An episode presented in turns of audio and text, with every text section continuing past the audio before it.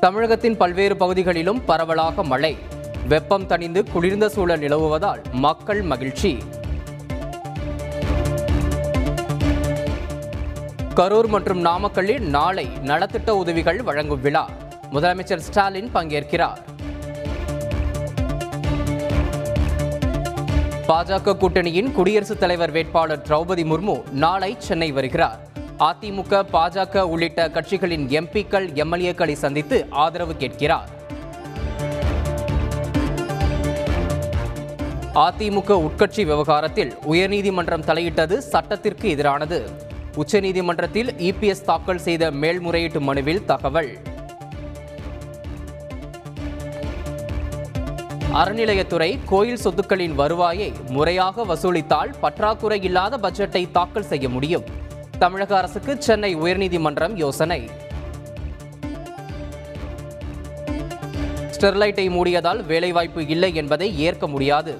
ஓராண்டில் இரண்டு லட்சம் பேருக்கு வேலைவாய்ப்பு கிடைத்துள்ளதாகவும் அமைச்சர் தங்கம் தென்னரசு பெருமிதம். சாலையில் நிறுத்தியிருந்த பழைய ஜீப்பை அப்புறப்படுத்தாமல் போடப்பட்டதாக தார் சாலை. வேலூர் மாநகராட்சியில் மீண்டும் ஓர் அதிர்ச்சி சம்பவம். அதிகாரிகளை பணி செய்ய விடாமல் தடுத்ததாக வேலூர் மாநகர அதிமுக மாவட்ட செயலாளர் எஸ்ஆர்கே அப்பு கைது. நூறு பேருக்கும் மேற்பட்ட அதிமுகவினர் போராட்டம்.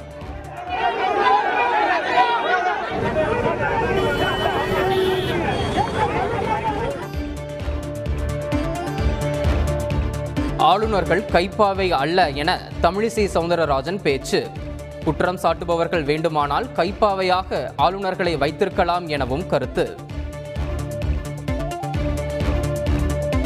கூட்டுறவு சங்கத்தில் ஊழலில் ஈடுபட்டவர்கள் சொத்துக்கள் பறிமுதல் செய்யப்படும் என அமைச்சர் ஐ பெரியசாமி தகவல்.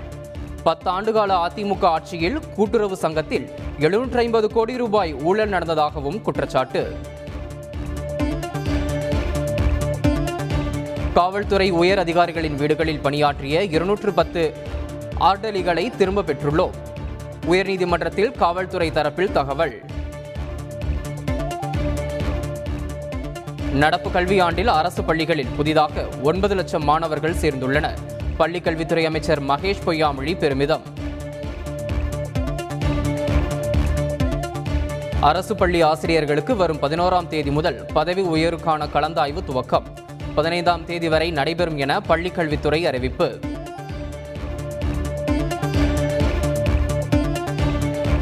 முதன்மை கல்வி அலுவலகங்களை ஆய்வு செய்ய இருபது அதிகாரிகள் நியமனம். மாவட்ட வாரியாக முறைகேடுகள் கண்டறியப்பட்டால் நடவடிக்கை எடுக்க முடிவு.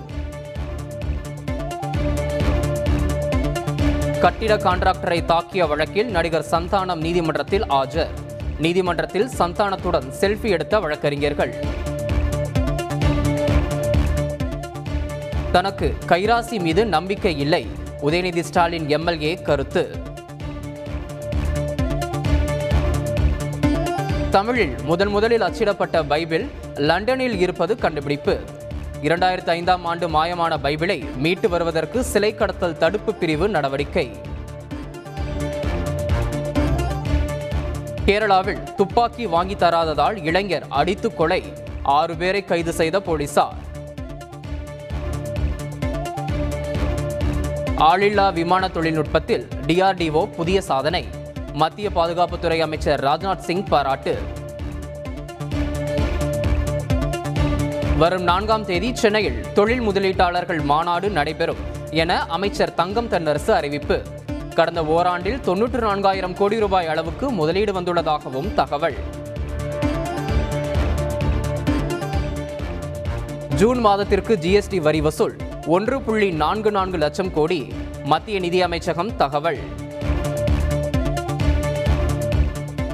ஜிஎஸ்டி என்ற மாபெரும் வரி சீர்திருத்தம் தொழில் துவங்குவதை எளிமையாக்கி உள்ளது பிரதமர் நரேந்திர மோடி பாராட்டு. பெட்ரோல் டீசல் வரி- வரி விதிப்பானது பதினைந்து நாட்களுக்கு ஒருமுறை சீரமைக்கப்படும் என மத்திய நிதி அமைச்சர் நிர்மலா சீதாராமன் தகவல்.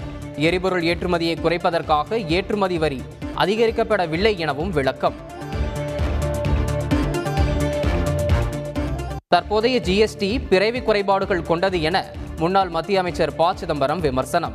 சிறு குறு நடுத்தர தொழில்துறையை அழித்து விட்டதாகவும் குற்றச்சாட்டு. ரஷ்ய அதிபர் புதினுடன் பிரதமர் மோடி தொலைபேசியில் பேச்சு.